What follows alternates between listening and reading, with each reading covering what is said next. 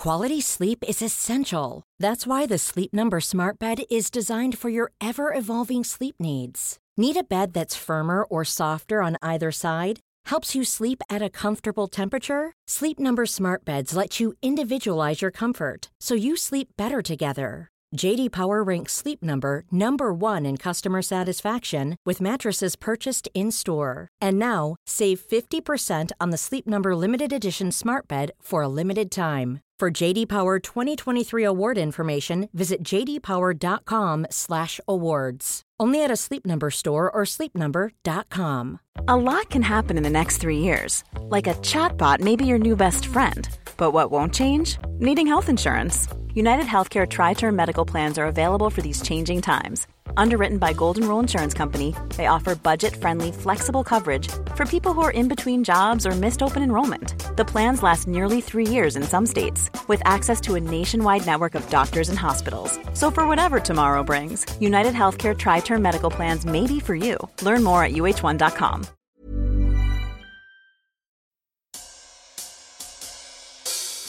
And I say, I'm in pursuit. And all of a sudden, he just slams on his brakes and anchors it and stops. And I remember stepping out. I'm shutting the door. You can hear the door shut. And I said, We're stopped, but I've got him at gunpoint. I don't know what this guy's up to. He's got his hands up. He's looking over his shoulder. I've got my spotlight right in his face. He starts yelling, Shoot me. Just shoot me. I want you to kill me. Hi, I'm Yardley. This is Detective Dan Hey there. and his identical twin brother, Detective Dave. Hello. And this is Small Town Dicks. You'll hear detectives from small towns around the world discuss their most memorable cases. We cover the intimate details of what went wrong and what went right. As these dedicated men and women search for justice and crack the case. Names and certain details have been changed to protect the privacy of the victims and their families. So please join us in maintaining their anonymity out of respect for what they've been through. Thank, you.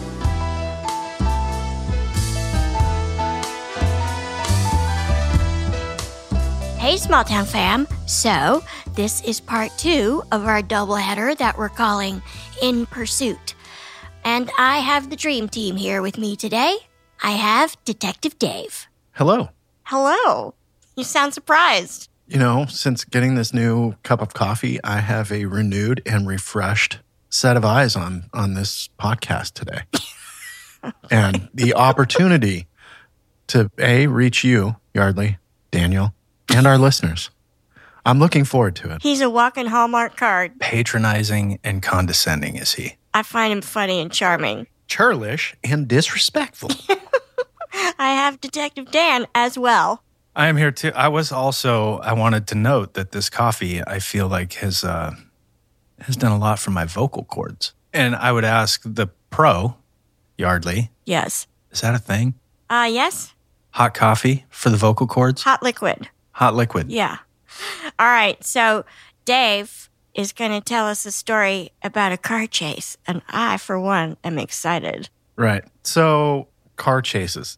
Everyone remembers their first that they ever, quote, started. They were the initiating officer on the pursuit. Oh. Now, just to be clear, it doesn't mean that you started the car chase. It means that you were the first one to start chasing the suspect. No, you remember the first time you initiated the actual chase? Like you turned your lights on and that guy took off right in front of you, and everybody else is trying to catch up. and the delay in your brain processing, he's not stopping. What do I do next? And it's like a dog chasing a ball. Go get it. Right. The suspect is the ball. Fetch. Yeah. Um, I remember it's probably a year into my career, and you get a lot of guff, especially from having a twin brother who was working the shift with all the guys that I really wanted to work with because they were like, quote, turning and burning and chasing stuff, making a lot of good arrests. Like we say in the business, a monkey could do a warrant arrest, but to develop probable cause, to make a probable cause arrest, it takes some talent. Like you have to have an investigative mind. So I kind of crafted my patrol techniques after trying to do probable cause cases, not just pick out warrants. I was really good at recognizing faces and names and remembering dates of birth, full name, like first, last, and middle, I could remember. And where I had last seen you, I had this encyclopedic mind when it came to that. It is gone now. Really? It's been replaced. It's been replaced by a bunch of sex abuse cases and murder cases. But I used to be really good at somebody would come up to me and say, Who's this guy? And I'd say, Oh, that's, Jimmy John James. yeah, this is his whole name. And I think he was born in 52. Incredible. Were you always like that in school too? No, something about police work. But in real life, I could meet you. So if I met you at work, I remembered your first, middle, and last name and probably your date of birth and maybe your last four of your social security number. If I met you at a dinner party, eight minutes later, I'm like, what was that guy's first name? Like, I don't remember. That's fascinating. You tell me what was that guy's name? And so maybe that's a new year's resolution that I get better at that. You know, I make that resolution every year, and I'll just say briefly that I'm really good at memorizing lines for a film or a play or something, but I have the same issue at a dinner party. For me, I think there's a measure of social anxiety where I'm sort of not entirely present. Somehow I don't log the information. you know me.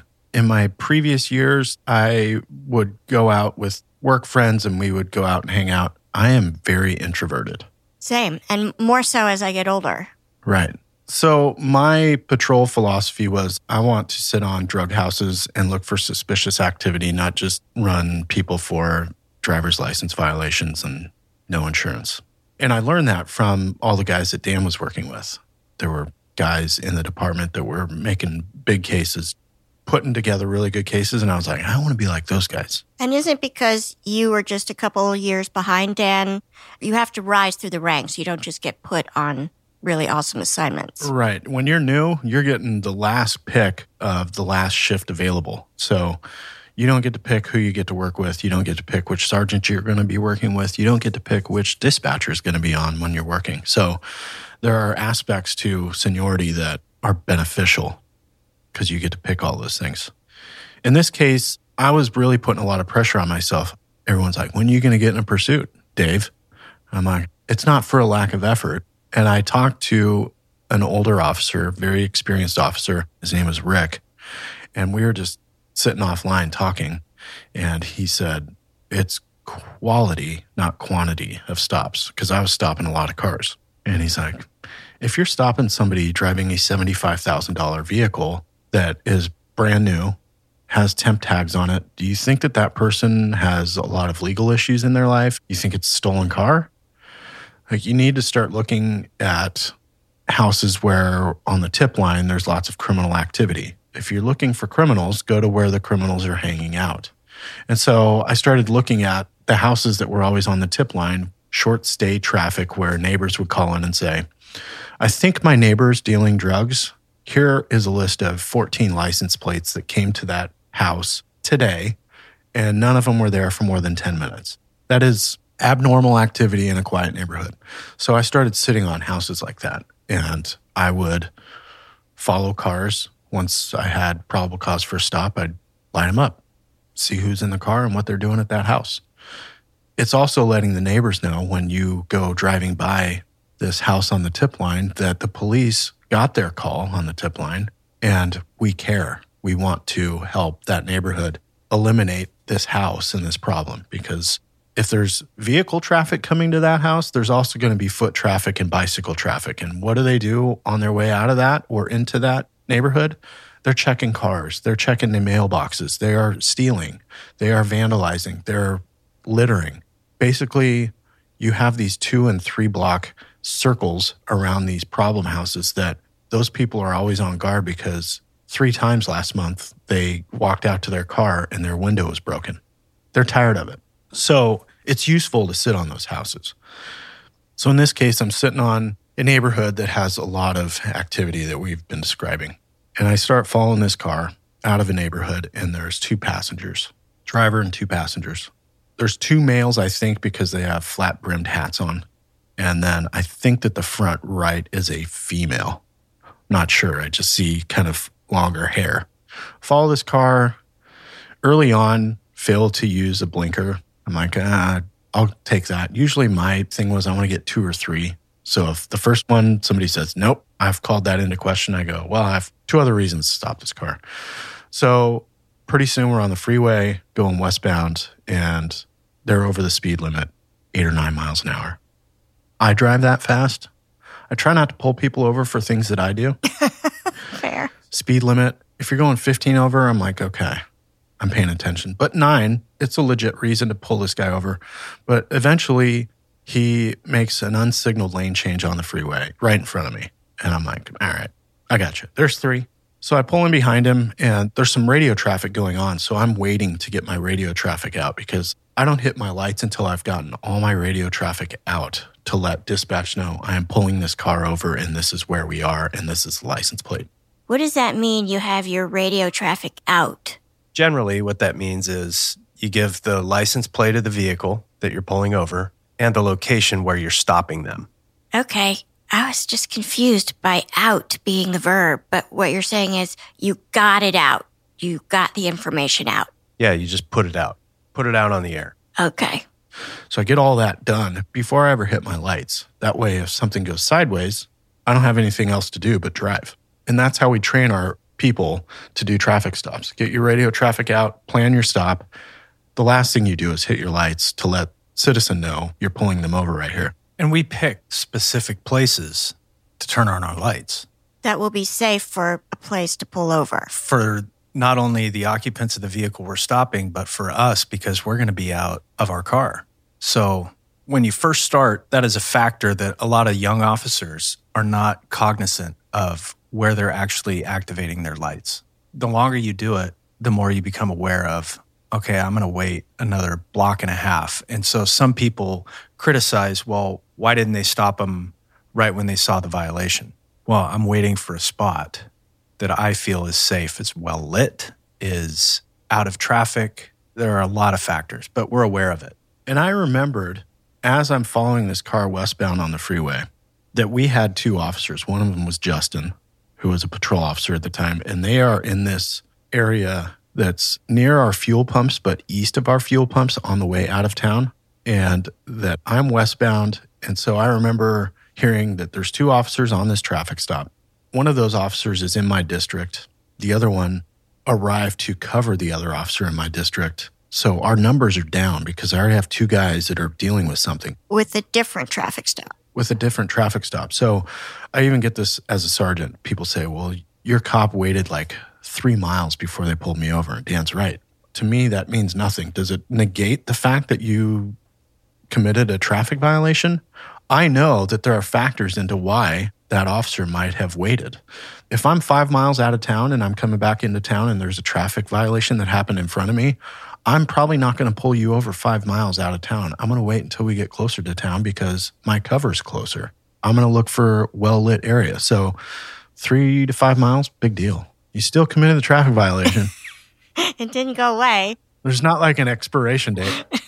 so in this situation, we're driving west, and I know that I'm coming up on an exit that if I pass that exit, it allows those two officers on the other traffic stop, if I need help, that they'll come in behind me on the freeway. If I do the traffic stop before that exit, they got to go a long way to get to me. They're going to have to get on the freeway, go the opposite direction, go up to another intersection, turn around, and come back another mile to catch me. So I'm not going to light them up until we're at least committed to this exit. Well, they take the exit that is now going towards where these officers are. And I'm like, well, perfect. Depending on which way they go, left or right off this exit, if they go north, perfect. We're going to be even closer. If they go south, I'm heading towards the city in more lighted area. So either way, I'm good. End up going north towards this other traffic stop. And when I get up to the intersection that is just west of the traffic stop where these other two officers are, I decide to hit my lights.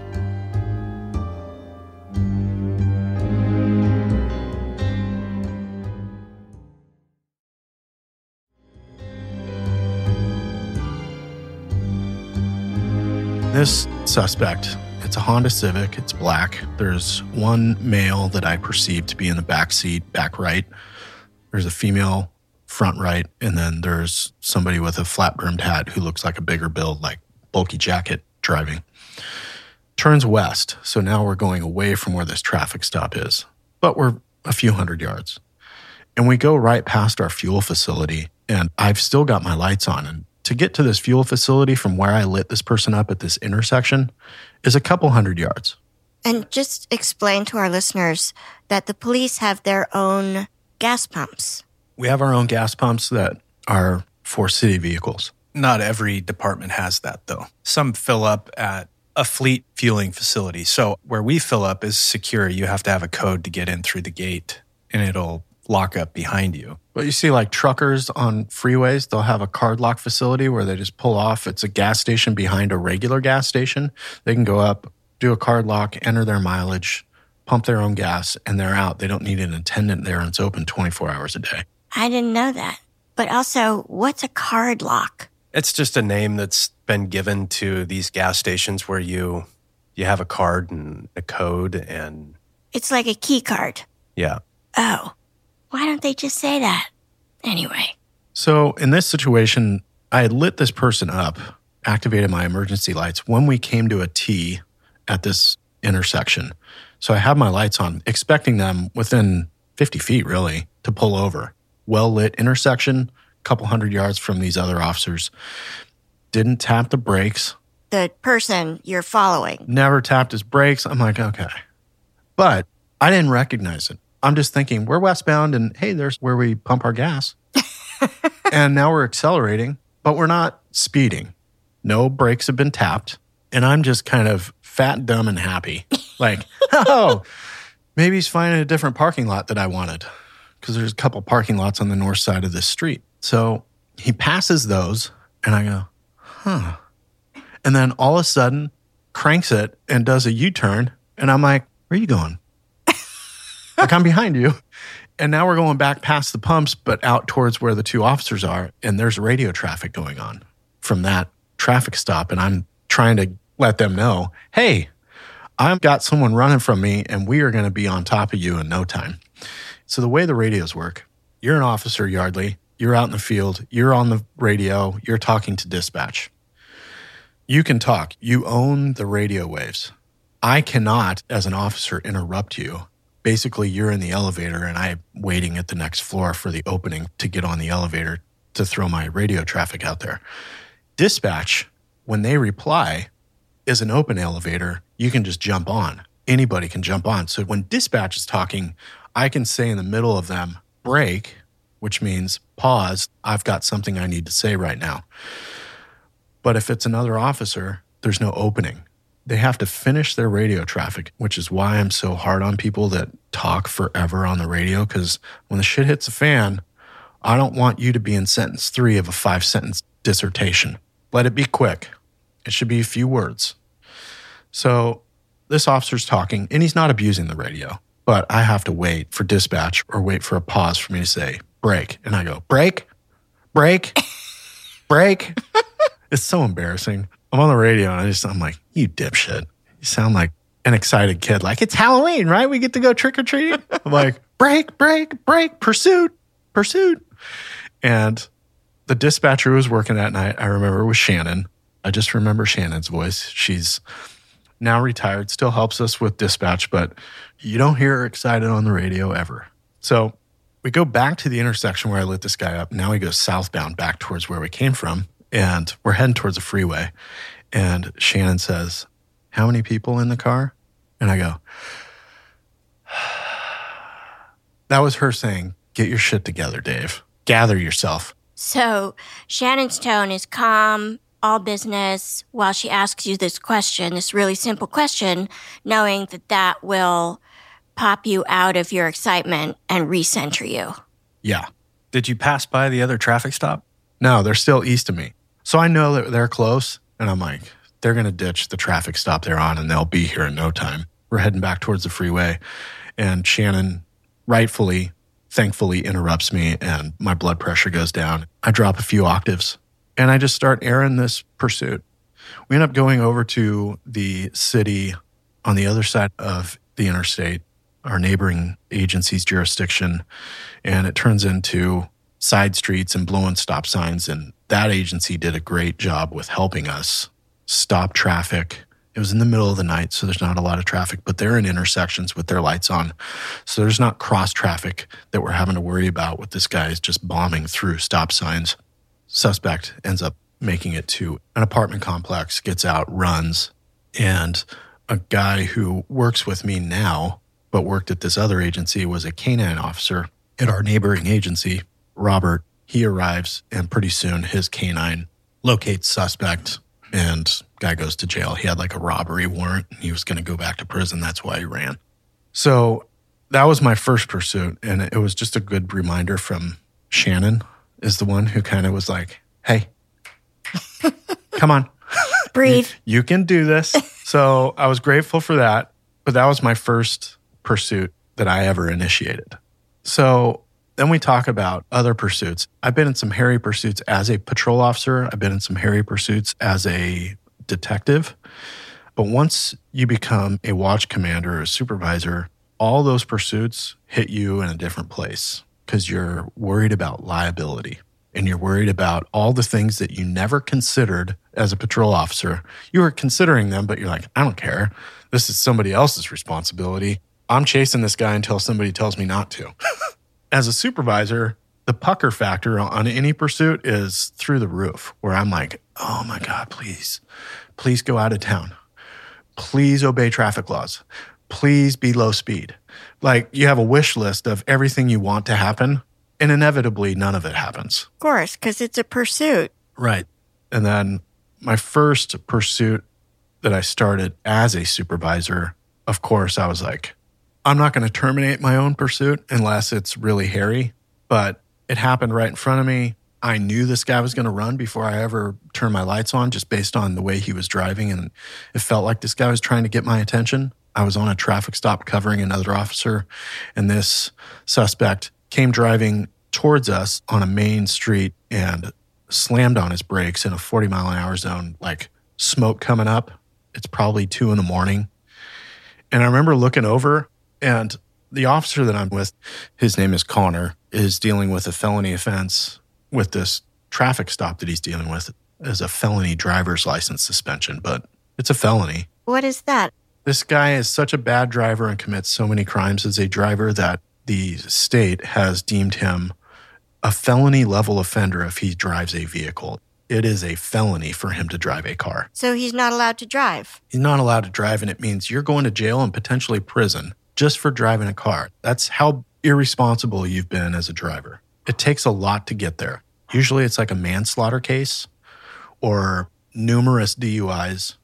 You get to this felony level habitual offender status. Or if you get in a lot of police pursuits. If anytime the police try to pull you over, you run, then our Department of Motor Vehicles and our courts say, I'm sorry, you've just lost your privilege to drive. You're done. Yeah, it's a privilege. I have never seen in the Constitution you have the right to drive.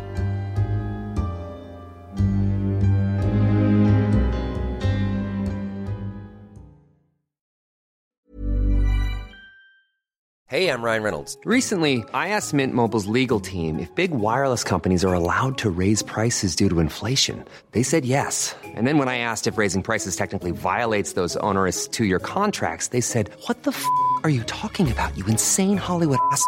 F- So to recap, we're cutting the price of Mint Unlimited from $30 a month to just $15 a month. Give it a try at mintmobile.com slash switch. $45 upfront for three months plus taxes and fees. Promoting for new customers for limited time. Unlimited more than 40 gigabytes per month. Slows. Full terms at mintmobile.com.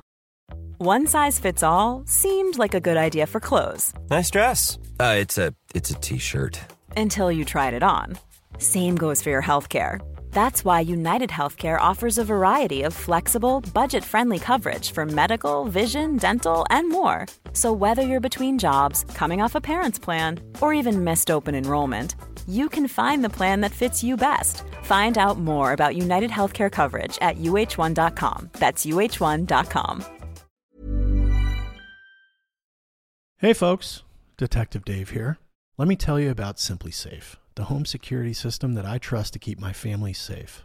I depend on SimpliSafe to provide me and my loved ones with 360 degree coverage of my property and valuables. I love the variety of monitoring sensors available with SimpliSafe Home Security. You get a glass break sensor, which in my experience is one of the most effective tools of detecting a break in. In addition, SimpliSafe offers motion sensors, entry sensors, sirens, and flood and fire detection. With SimpliSafe Home Security, I have the flexibility to use keypads at multiple entries at my house. This option is especially important to me and my family. I can provide access to people I trust and limit having multiple keys outside of my control, all at the push of a button via the SimpliSafe app. It comes with a variety of cameras for indoors and outdoors. And best of all, SimpliSafe is backed by 24 7 professional monitoring for less than $1 a day. It gives me peace of mind knowing I can leave the house, I can leave town, I can even leave the country, and I know my home is simply safe. The mobile app integration makes it so easy to make sure everything's in place in real time. I check it every day when I'm away from home. SimpliSafe is the best. US News and World Report named SimpliSafe Best Home Security Systems 2024. And Newsweek ranked it Best Customer Service in Home Security. With SimpliSafe, there are no contracts. And if you're not happy with the service or the product, they have a 60 day money back guarantee. SimpliSafe has given me and many of our listeners real peace of mind. We want you to have it too. Right now, get 20% off any new SimpliSafe system with Fast Protect monitoring at simplisafe.com slash smalltown. That's simplisafe.com slash smalltown. There's no safe like SimpliSafe.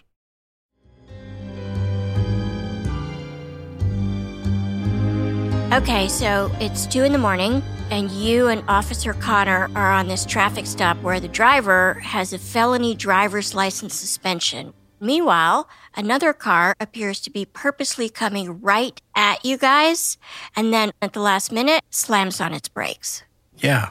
So all of a sudden, he pulls into the parking lot that Connor and I are in. Suspect's driving a little Toyota Corolla that looks like it's got 300,000 miles on it. It's got rust spots. Looks like the suspension on it is out because kind of riding really low. And I'm looking at this guy like, are you really trying to draw this much attention? At some point, it clicks. I'm like, he is trying to get my attention. He's trying to pull my attention away from what we're dealing with here. And I start thinking, Do they know each other? do they know each other? And are we about to have a situation? So, suspect pulls into the parking lot. He's probably 30 yards away. And I'm just looking at him. He's got his reverse lights on. He's just sitting there. And I'm looking at Connor. I'm looking at suspect. And I'm like, if he pops out of his car, it's on. Something's going on. He throws it in reverse, spins his tires, throws it in drive, roasts his tires, and now he goes back eastbound away from us and starts slamming on his brakes every 100 yards or so. And Connor, he's what we refer to as a shit magnet. he gets into a lot of stuff. Great police officer. Love to have 50 more of them. He looks at me and he goes, Go.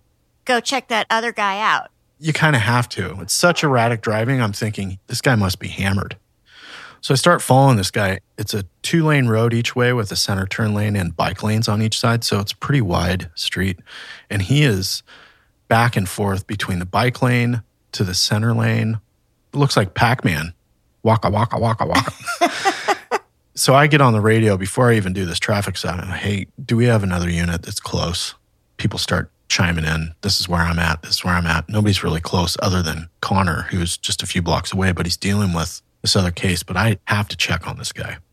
So I go to do a traffic stop on this guy. And right when I hit my lights, he accelerates and runs right through a red light and starts going southbound on a parkway that takes us out of town. Back the same way as where Jay from Dan's pursuit case, same direction. And I've been out there many times. And suspect's accelerating, gets up to about 60. And I say, I'm in pursuit. And all of a sudden, he just slams on his brakes and anchors it and stops. And I remember stepping out.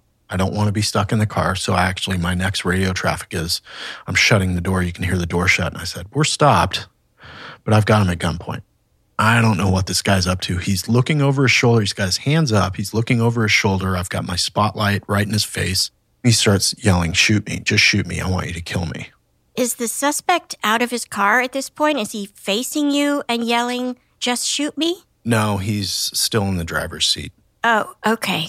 And I let dispatch know, hey, this guy is asking me to shoot him. And all of a sudden you hear Connor go, I'm en route. And you can kind of hear him on the radio where he's beating feet, like running to his car. And I remember saying, I'm not going up to that car. I mean, this guy, he's asking me to shoot him. And so I'm asking, do we have other units that are close? Because I'm sitting there by myself. And this guy's just looking at me. He's acting weird. He's screaming, just shoot me, just kill me. I'm like, no. so I'm like, what is going on with this guy? I mean, I'm just guessing what's going through your mind at this point is I hope this guy's not wanting to commit suicide by cop right now. Because that's certainly what it looks like. Sure, and that is a thing that suspects sometimes try to goad you into. Unfortunately. And so Connor catches up with me and he's parked to my left. So it's two lanes going out of town. Suspect vehicle's right in front of me. Connor's kind of out to the left. We've got this guy at gunpoint. We start making a plan. Like, I say, hey, I'm going to wait for us to get a third here, which is actually Officer Andrew and his canine were coming our direction, but they were still probably four or five miles away. And I just said, I'm just let this guy wait. We'll just slow it down. There's no reason to rush this. We've got him stopped. And the guy's yelling, just shoot me, just kill me. And I'm saying, get your hands up. I don't want to kill you. Just get your hands up. Do you want him to get out of the car? No, I want him to stay right there because if he gets out of the car, this is where he reaches into his waistband and prompts us to shoot him. And then all of a sudden it's like, well, he was unarmed. I didn't know. Like, I'll tell you this when you've got someone at gunpoint and you're telling them, put your hands to the sky and they reach for their waistband, I mean, for any police officer, and I would hope for any layperson, you would think, uh oh, something bad is about to get grabbed out of that waistband. Like everyone recognizes the, my shirt is up, I'm reaching into my waistband and I'm pulling out uh, a cell phone. In my world, I'm expecting it to be a knife or a gun. So I'm just not going to press it. We can wait. He doesn't get out of the car. All of a sudden, he just floors it. And Connor gets into his car. Connor, I was out kind of at the front quarter panel of my vehicle. Connor was in the V of the door of his car, and this guy floors it. And so Connor actually gets out in front of me and starts following this guy. And we're up to within 500 yards. We're probably going 70 miles an hour. This guy, I mean, he roasts his tires. I'm like, we're in pursuit, headed out of town southbound. So this pursuit, suspects brake checking us. What does that mean? Slamming on his brakes to see if we'll run up behind him and possibly deploy our airbags, and now we're out of it. So you hit the brake check, prompt the police vehicle to hit you from behind so hard that it deploys your airbags, and now I can't drive anymore. He's going anywhere from 70 down to 50, down to 25, back up to 70, starts turning his lights off, driving without his headlights. There's no traffic whatsoever. But we're coming up to a highway where I know that there's not steady traffic, but there's traffic on this freeway because it gets you over to the east side of our state. It's a east west highway. So he's in the oncoming lanes without headlights, but I can see for a mile ahead that there's no headlights coming towards us.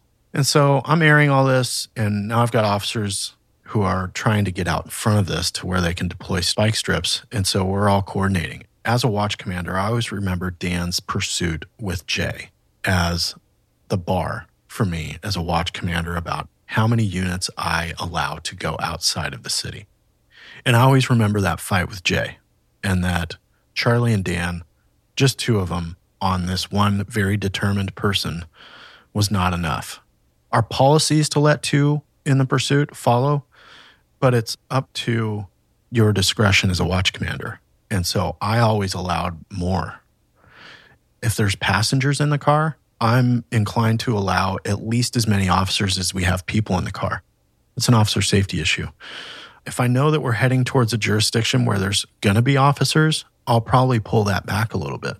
But I at least want two of my guys together because they've worked together. I want them in that pursuit. And I'd rather us have more resources than fewer needed. So Dan's fight with Jay has always been the bar for me. I'm like, that's a lesson learned. Experience is what you needed 10 minutes ago. I don't want to put my officers in an experience where they're like, help. Help is a bad word over the radio. So I'm telling other officers, like, hey, we've got three now in the pursuit. Other officers, you can parallel and try to anticipate getting out in front, but I need you to stay as close to the city as possible just in case something blows up. We get an armed robbery, you know, at a 7 Eleven. I need you to go do that. Right. We have to have officers respond to that. Somebody with a cardiac arrest call. Police officers routinely beat fire to cardiac arrest calls. So, trying to divvy up resources and suspect ends up taking kind of a circuitous route back towards our city on the freeway. What is driving is really erratic. And it gets to the point where we have so many officers from other agencies that I was number two in this pursuit. I end up getting cut off by two other agencies, and I end up being like number nine in the pursuit to the point where I just started laughing in my car and I pulled over and I parked because I was like, this is absurd. Nine is enough. and we tell our guys, hey, if you're not the originating agency in this pursuit, stay out of their way. You can assist, but stay out of their way. This is their thing. Help them. Don't obstruct them. In this case, it turned into a shit show. And I was pretty fired up, but at the point where I was like, I was laughing. I was so frustrated. Like, I'm doing nothing in this pursuit now. We'll just watch and see where this ends up. Was Connor now, was he like number seven? Connor was closer to the front and actually had to get on the radio and tell this other agency, hey, can you get out of the way? So, how this happens typically is our suspect driving is out in front, and sometimes they run through stop signs, they're out ahead, and sometimes there's a gap between the first police car and our suspect car. When you're coming to assist and you're not on our frequency, your dispatch has said, hey, there's a pursuit going on with this agency. They are in this direction of travel, and here are the speeds. Here's the suspect vehicle. Sometimes in that gap, these assisting agencies will just pop right out. Because you're passing through their jurisdiction now, so they're they're right there. Yeah, and the really risky thing about that is you talk about these speeds that these pursuits are going at and this gap maybe 200 yards between the suspect vehicle and the lead pursuing vehicle but they're going 85 90 miles an hour that 200 yards is nothing so what happens is a lot of times on graveyard you have younger officers and these younger officers will say well there's a big gap in there. I'll just pop right in there. It's really dangerous because that 200 meters is eaten up by that first pursuing vehicle so quickly that we've seen in law enforcement that there are a lot of fatal crashes between two responding units in situations like that where somebody pops out in front of the lead pursuing vehicle and there's a collision and an officer loses their life. So, anytime I was in support of these pursuits, you have to pick your spot. And I always wanted the lead agency, whoever initiated the actual pursuit, you stay number one, man. This is your thing. It's our policy.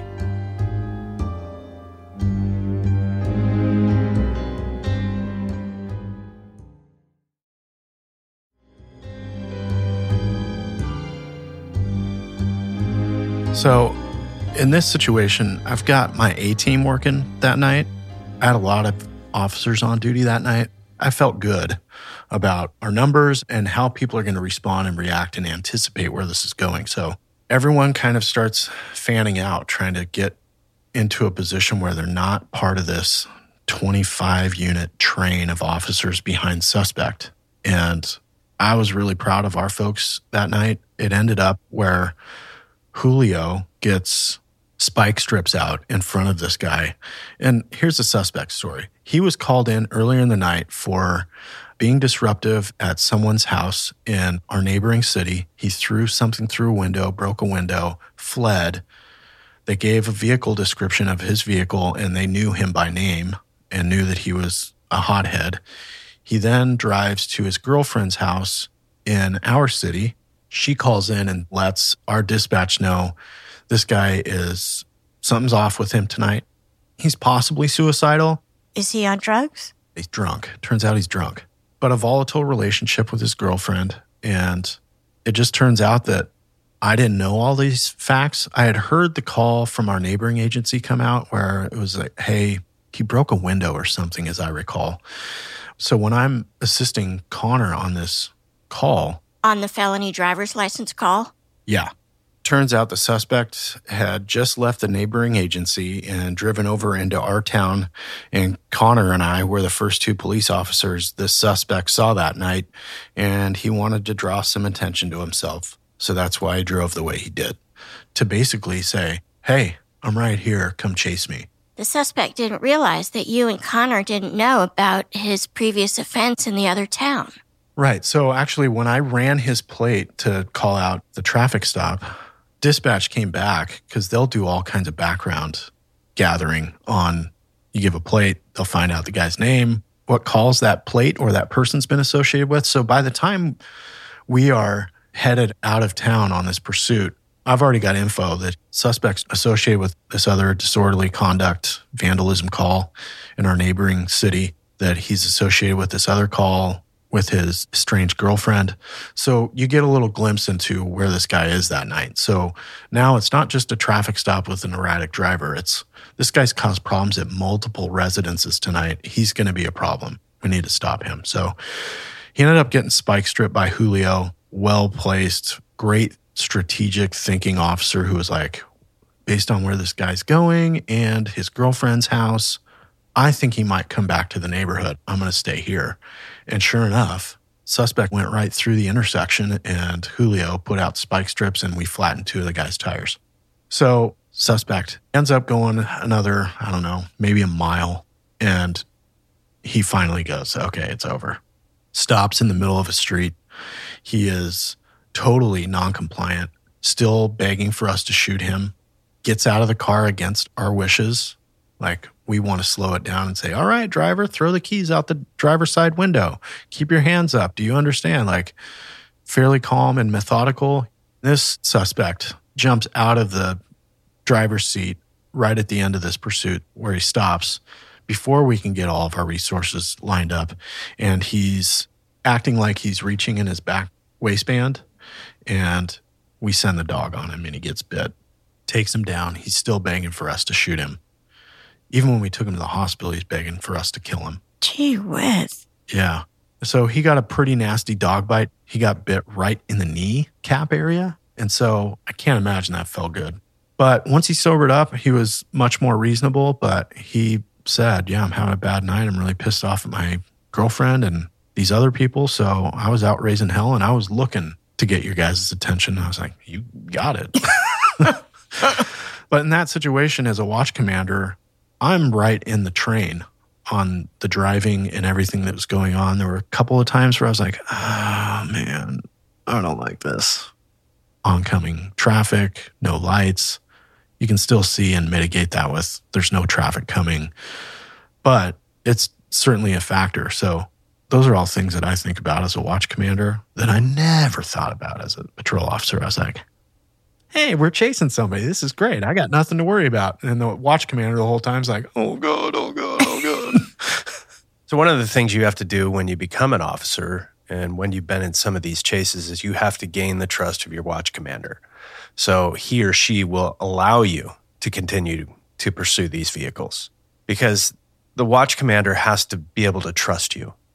And what they are evaluating is what is the threat to the safety of the public. And you, as the pursuing officer, you need to be evaluating those things too. I've terminated pursuits too. And I think that earned the trust of my watch commander. And that's the hardest thing to do is to say, I'm not going to chase him. I'll tell you from a watch commander's perspective, an officer that goes, I am terminating, the driving's too dangerous. I go, okay, your credibility just went up 100 points. Like you're making that judgment call. I'm probably six, seven miles away. I don't see exactly what you're seeing. I'm not experiencing what you're experiencing. So I'm trusting you that you're making a qualified, sound judgment based on what you're experiencing. An officer that terminates a pursuit, I'm like, thank you. You are as interested in mitigating the risk on all fronts as you are in sort of loading into your adrenaline. Yeah. And I've had officers that you hear the radio traffic, there's some distinct, prolonged pauses where you're like, what is happening right now? And you're waiting 20, 30 seconds between updates and you know you're in the city. And I'm thinking, why have I not heard you on the radio? If you're at the speeds that you reported you were at, you've gone through at least five or six intersections. I need to know the good and the bad about the driving. Is he following traffic laws? Is he blowing lights at 55 miles an hour in the city? I need to know traffic conditions. I need to know road conditions. I need to know the time of night. I need to know what your probable cause is for the stop. I need to know all these things. And if I'm getting huge delays, you're not building a belief in me that you are able to handle this situation, that maybe the game's too fast for you. So I want more information rather than less.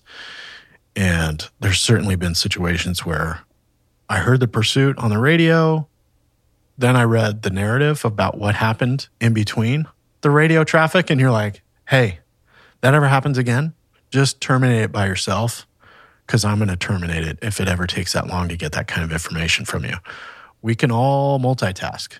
I expect that you can drive at high speeds, pick up street signs or addresses, and have your hand on the mic to be giving these updates all at the same time. If you're unable to do that, these are basic things like report writing. That's part of the job. You've got to be able to do that. And that's a situation where I need you to be able to do that every single time. When I read a narrative and I'm like, hey, you didn't mention the going the wrong way around the roundabout and then running the light at 65 miles an hour. I never heard that over the radio. And they're like, oh, yeah, no, that's my bad. And you're like, that can't happen. And if it happens again, now we're going to take a different direction of uh, discipline here. Our officers are really good at making adjustments. They're really good at feedback. They are responsive and they understand where you're coming from. They're reasonable people and they want to do the right thing. There's times where I've been like, "Ooh," like, I don't know what to say on the radio. It happens. What do you mean? Uh, there's times where you're just like a garbled mess. It could be nothing. Like I'm trying to give a disposition on a call and I'm just a shit show on the radio. I just don't believe that about you. Dave can be a shit show. He's talking about rambling on the radio, being a little too wordy. What, like you're giving the weather report? You're just maybe over explaining, maybe mansplaining. Dave's a mansplainer. Okay, I get it. So I understand, especially if it happens in a stressful situation, but I want you to be inoculated in those stressful situations to the point that after it happens the first time, I mean, like me, my first pursuit, within 100 yards, Shannon had snapped me out of it. And I was like, got it. If it takes multiple incidents for you to be able to recognize that you need to snap out of it, you got some more work to do. It's just a fact. Just a fact. Yeah. I feel like now we all know what's going on inside the cop car when we watch a high speed chase on TV. Now you know what they're actually saying to each other, more or less. The sort of things that they're looking for, watching for, trying to avoid, the risks they're trying to mitigate. You only get that here. If you want a good example of what pursuit radio traffic sounds like, if you listen to our Kilcullen episodes, we've got it in there. And you'll hear Dave and you'll hear James in their radio traffic. And uh, you'll hear my voice too, but they both did a really good job during that. And you can hear the poise. And the succinctness of the messages that you're conveying over the radio, as you said. Like really brief, just the sort of need to know details so that your cover can keep up and respond appropriately. Yeah. And the radio is like a party line in the old days. You know, you got a lot of people wanting to talk. There's only a few people with actual information that helps the rest of the party. That's well said. Yeah. Brilliant. Thank you both, Dan, Detective Dad, You're welcome. Detective Dave. Thanks. We'll see you next time.